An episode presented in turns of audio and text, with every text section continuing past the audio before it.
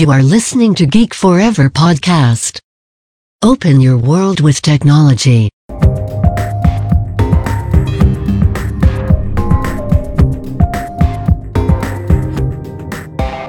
This is Geek China. สวัสดีค่ะขอต้อนรับเข้าสู่รายการ Geek China รายการที่จะมาเล่าสาระความรู้เกี่ยวกับประเทศจีนในหลากหลายแง่มุม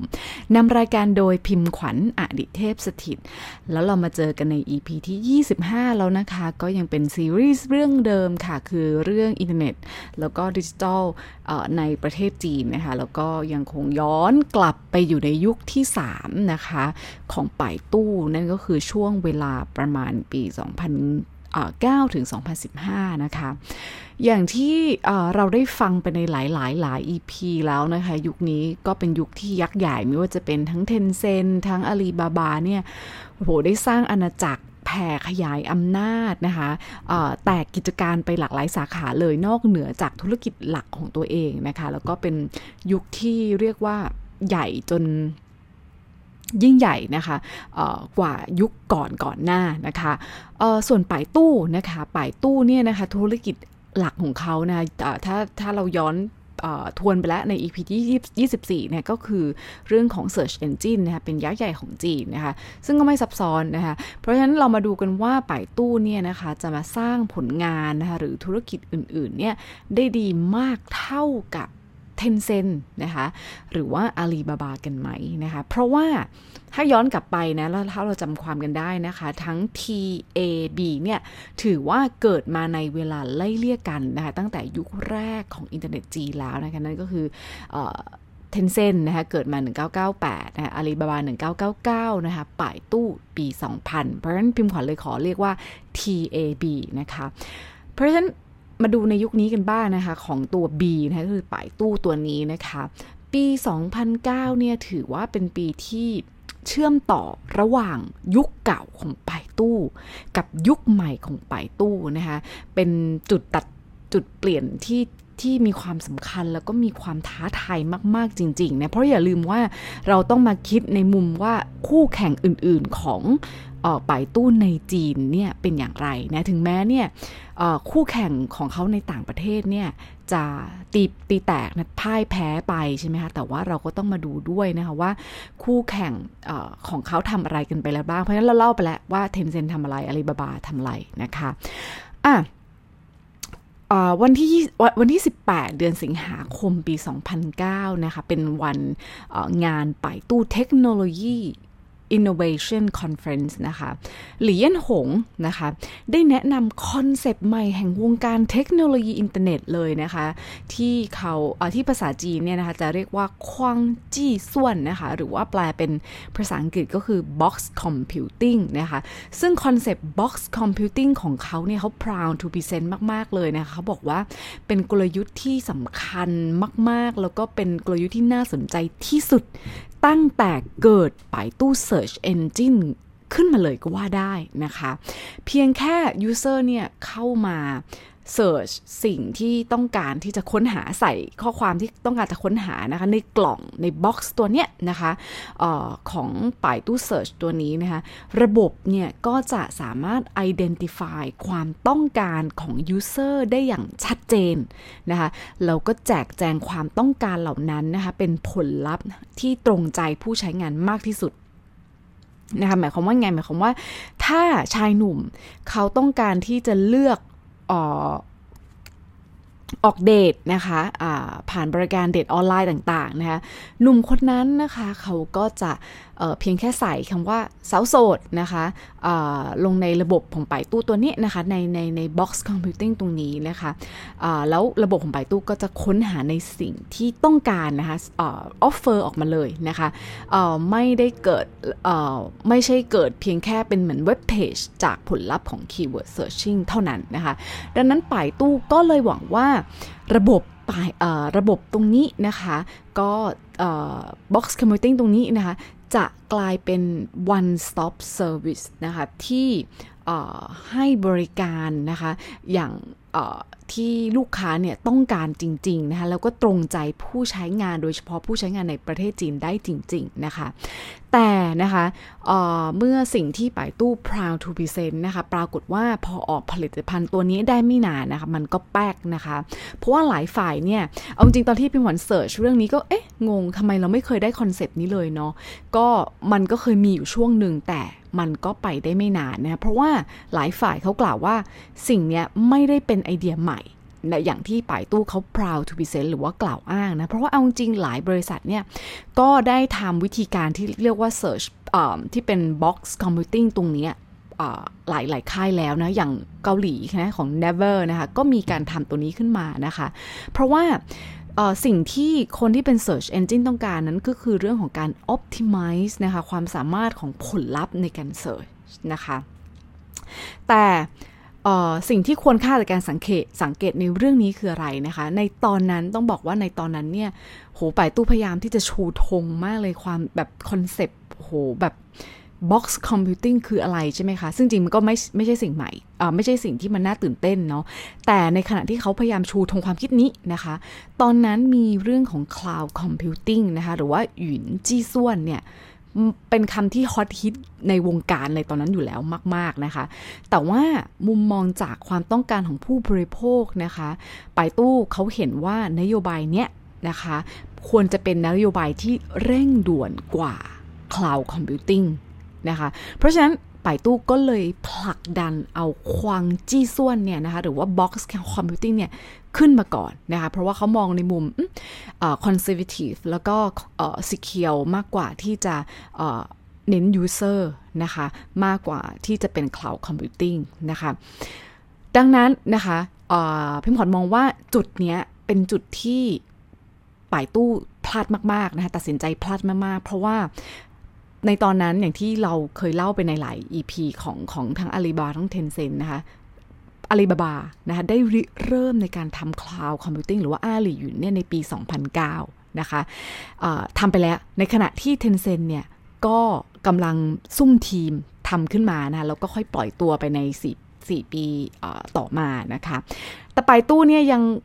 ไปทำเรื่องอื่นที่ที่ชาวบ้านเขาเขาควรจะให้ความสนใจนะคะเพราะฉะนั้นเนี่ยนะก็ถือว่าเป็นการวางกับดักตัวเองที่อันตรายมากๆเลยนะคะสำหรับป่ายตู้เพราะว่าป่ายตู้ประมาทตอนนั้นป่ายตู้ก็คิดว่าเฮ้ย Tencent กับ Alibaba เนี่ยไม่น่าจะเป็นศัตรูตัวฉกาจที่จะมาสู้ได้โอ้เอ้ย Tencent ก็เป็นโซเชียลใช่ไหมคะอาลีบาบาก็เป็นเหมือนอีคอมเมิร์ซเนาะไม่น่าจะมาสู้กันได้นะคะแต่เขาพลาดไปค่ะป่ายตู้พลาดมากนะคะเพราะปัจจุบันเนี่ยไม่มีคนพูดถึง Box Computing กันนะแต่ว่าเป็นเรื่องของ Cloud Computing มากกว่ามันเป็นโลกอนาคตนะคะและอ่ะแถมให้นิดนึงนะคะลองแบบปกติจะไม่ค่อยพูดเรื่องของยุคหน้านะแต่เอาข้อมูลยุคหน้ามาบอกนะเพราะว่า market share ของ Cloud Computing โดยรวมนะคะในปัจจุบันนะคะในไตรในในปีสองพันยี่สิบอ่ะนะคะAli Cloud อาลีหยุนเนี่ยนะคะ Alibaba Cloud เนี่ย market share ในประเทศจีนนะคว้าไปถึง สี่สิบสี่จุดห้าเปอร์เซ็นต์ นะคะอันดับสอง Huawei นะ สิบสี่เปอร์เซ็นต์ Tencent Cloud สิบสามเปอร์เซ็นต์ ส่วนป่ายตู้แน่นอนค่ะเพราะเขามาทีหลังนะคะเขาหลังจากนั้นเขาก็เริ่มคิดได้นะแล้วกลับมาลงเล่นในสงคราม Cloud Computing บ้างนะคะในปีสองพันสิบสองเขาก็ทำส่วนแบ่งไปได้ แปดจุดหกเปอร์เซ็นต์ ด้วยกันนะคะก็นอกจากนี้นะคะยุคนี้นะคะก็จะเป็นเรื่องของการพูดถึง Mobile Internet แล้วก็สมาร์ทโฟนใช่ไหมคะที่ที่ที่พยายามพูดไปละเยอะมากนะคะซึ่งไม่ใช่ว่าป่ายตู้ไม่เห็นเทรนด์ตรงนี้นะคะแต่ในโลกนี้นะยุคยุคเนี้ยนะจนถึงยุคปัจจุบันยุคสองพันเก้าถึงสองพันสิบห้าเนี่ยจนถึงยุคปัจจุบันถึงตั้งแต่สองพันสิบหกขึ้นไปนะคะถือเป็นยุคที่เริ่มมีการกำเนิดของซุปเปอร์แอปนะคะการไหลเข้ามาของทราฟฟิกนะที่เข้ามาอยู่ในเนี้ยนะคะมันก็เป็นการกีดกันการพัฒนาของ Box Computing อย่างมากนะคะจึงทำให้ยุค Mobile Internet ที่ที่ว่านี้นะคะเราก็จะเห็นว่าป่ายตู้ไม่ได้ทำผลงานได้ดีมากเท่ากับเพื่อนร่วมทัพวงการอย่าง Tencent และ Alibaba ไปมันก็เป็นการตอบคำถามนะคะหลายๆคนที่ถามว่าเอ้ยทำไมตอนนี้ป่ายตู้มูลค่าเอ่อ Market Cap ไม่ได้เยอะเท่าคนอื่นนะคะนี่ก็จะเป็นเหตุผลหนึ่งในเหตุผลอื่นๆนะคะที่หลายหลายค่ายเนี่ยเขาเริ่มกันทำแอปพลิเคชันอื่นๆพัฒนาทราฟฟิกที่มาจากหลากหลายด้านนะคะรวมทั้งในเรื่องของออนไลน์ to ออฟไลน์นะคะที่ หลายค่ายเขาก็ทำแล้วแต่สุดท้ายป่ายตู้ก็ต้องเข้ามาลงในสงครามแล้วก็โฟกัสเรื่องของ Mobile Internet นะคะเรื่องของ โอ ทู โอ เรื่องของ Cloud อยู่ดีนะคะแต่ว่าเดี๋ยวเรื่องของ Cloud โอ ทู โอ เนี่ยเราจะมาแยกกันอีก อี พี นึงนะคะแต่ว่าขอกลับมาสู่เข้าเรื่อง Search Engine กันก่อนนะคะซึ่งอ่ะเมื่อเขาเห็นแล้วนะคะว่าเอ้ยมันต้องเป็น Mobile แหละนะคะยังไงมันต้องมาแล้วมันก็ต้องพุทโฟกัสตรงนี้ไปนะคะเอ่อสามสิบเอ็ดกรกฎาคมปีสองพันสิบสองนะคะป่ายตู้ก็ประกาศร่วมทัพค่ะกับ Sina นะคะในการสร้างนะคะ Mobile Search นะคะที่โฟกัสด้านมือถือแหละนะคะซึ่งการรวมตัวการร่วมมือกันจากสองค่ายนะคะก็วินวินนะหวังว่าจะเป็นการแชร์ผลลัพธ์การค้นหาแล้วก็คอนเทนต์กันเนี่ยระหว่างสองแพลตฟอร์มนะคะป่ายตู้ก็ถึงไงก็ตามต้องยอมรับว่าเขายังคงเป็น Search Engine หลักของประเทศจีนนะคะซีน่าในตอนนั้นนะคะในยุคนั้นถ้าย้อนกันไปฟังได้นะซีน่ากำเนิดเว่ยปัวที่เป็นไมโครบล็อกโซเชียลเน็ตเวิร์กใช่ไหมคะชื่อดังของประเทศนะคะซึ่งการแลกเปลี่ยนตรงนี้มีการใช้นโยบายกลยุทธ์มือถือเป็นหลักนะคะซึ่งมาดูผู้ใช้งานนะคะ เอ่อ อย่างเว่ยปัวนี่นะคะก็ในประมาณปีสองพันสิบสองนะคะมีผู้ใช้งานที่เป็น active user นะคะบนมือถือกว่าสามร้อยล้านบัญชีนะเพราะฉะนั้นเขาแบบโอ้โหฮอตฮิตมากๆเลยนะคะเอ่อซึ่งตรงนี้ถึงบอกนะคะว่าแค่มือถือแค่โมบายนะไม่ใช่บน พี ซี นะคะเอ่อส่วนแผนเอ่อความตั้งใจของซีน่านั่นก็คือการ integrate นะคะไปตู้ search นะคะไปยังโมบายไปตู้ก็จะมีบริการในตอนนั้นนะอ่ะถึงบอกกลับเข้ามาคือเขาจะมีเรื่องของ Cloud เข้ามาแล้วนะคะก็จะมีเรื่องของการเก็บ Data บนอินเทอร์เน็ตบนแอปอะไรต่างๆของของทาง Weibo ด้วยนะเพราะว่าเพราะฉะนั้นเนี่ยถือว่าเป็นดีลที่เป็นวินวินทั้งสองทั้งทั้งสองบริษัทนะคะอย่างที่เคยเล่าไปแล้วนะคะไม่มีมิตรแท้และศัตรูที่ถาวรนะอะไรที่สามารถเป็นผลประโยชน์ร่วมกันได้อะไรที่สามารถขยาย Network Effect ของ User ได้นะคะก็เป็นสิ่งที่เขาก็จำเป็นนะเพราะว่าสุดท้ายแล้วป่ายตู้ก็ต้องรวมกับซีน่าเพื่อจะมาแข่งกับเจ้ายักษ์ใหญ่อื่นๆนั่นเองนะคะซึ่งซีน่าเว่ยปัวเนี่ยค่ะถือว่าเป็นซอร์สของคอนเทนต์ที่สำคัญมากๆในยุคนี้นะคะเพราะว่าป่ายตู้เองก็ยังสามารถที่จะ index content แล้วก็รังสรรค์นวัตกรรมที่เป็น location based นะคะทำให้สามารถเข้าถึง user แล้วก็ได้เปรียบในการค้นหานะคะต่อมานะคะป่ายตู้ก็ออกผลิตภัณฑ์ที่เป็นแอปขึ้นมานะคะชื่อว่าเอ่อโฉจีป่ายตู้ก็คือป่ายตู้โมบายนั่นเองนะคะโดยหวังที่จะกอบกู้เกียรติยศศักดิ์ศรีกลับไปให้เหมือนกับในยุค พี ซี นะคะเอาจริงๆก็เริ่มช้าแต่ว่าอ่ะพอมาจุดๆนี้นะคะป่ายตู้ก็เอ่อเริ่มทำผลงานที่ค่อนข้างดีนะคะในเอ่อจะเห็นในเรื่องของปีสองพันสิบสี่เนี่ยนะคะก็เริ่มมี market share กลับเข้ามานะคะประมาณ เก้าสิบเปอร์เซ็นต์แล้วนะในส่วนที่เป็นโมบายนะคะเพราะในส่วนที่เป็นเวลาจีนเขาจัดแรงกิ้งกันนะคะเขาจะแยกเป็น พี ซี เท่าไหร่โมบายเท่าไหร่นะแล้วก็ภาพรวมเท่าไหร่นะคะก็เพราะฉะนั้นเนี่ย พี ซี ถือว่าเขายังคงทำผลงานได้ดีนะคะป่ายตู้นะคะแรกๆก็ยังไม่ถึง เก้าสิบเปอร์เซ็นต์ แต่ว่าพอเริ่มที่จะมาโฟกัสตรงนี้มากยิ่งขึ้นนะคะก็กลับเข้ามานะคะสร้าง market share ในเรื่องของ mobile search ได้กว่า เก้าสิบเปอร์เซ็นต์ นะคะแต่ว่าในยุคหน้านะคะต้องบอกว่าต้องแง้มเพราะว่าเรื่องของตัวเอ่อ พี ซี Search นะคะป่ายตู้ไม่ได้เป็นเจ้าตลาดนะอ่าแต่ว่าจะเป็นใครนะต้องมาติดตามนะคะแต่ว่าในเรื่องของ Mobile Search ก็ยังคงเป็นอันดับหนึ่งนะคะเพราะว่าเขาก็เล็งเห็นแล้วแน่นอนว่าสุดท้ายโลกของอนาคตนะคะจะมารวมทราฟฟิกกันอยู่ในมือถือนี่แหละนะคะในยุคนี้นะคะเราก็เห็นแล้วว่าอ่ะในเรื่องของประเทศจีนนะในตลาดจีนนะป่ายตู้ก็ยังคงครองแชมป์นะได้รับความไว้วางใจจากผู้ใช้งานนะคะทราฟฟิกอะไรก็มาเยอะแยะมากมายนะคะในส่วนที่เป็นเสิร์ชนะคะแล้วถ้าของโลกล่ะเออเนาะเอ่อเมื่อเทียบกันแล้วนะคะอย่าง Search Engine ยักษ์ใหญ่ของโลกเรารู้ดีเนาะเป็น Google อย่างอย่างไทยก็ใช้ Google นะคะมีส่วนแบ่งการตลาดเนี่ย หกสิบหกเปอร์เซ็นต์ นะคะรองลงมาเนี่ยคือ Bing สิบห้าเปอร์เซ็นต์ นะคะแล้วก็ถึงเป็นป่ายตู้นะคะถึงเกือบ สิบเปอร์เซ็นต์ เลยทีเดียวนะคะเพราะฉะนั้นเนี่ยนะคะก็ในด้านที่เป็น Search Engine ในประเทศจีนนะคะก็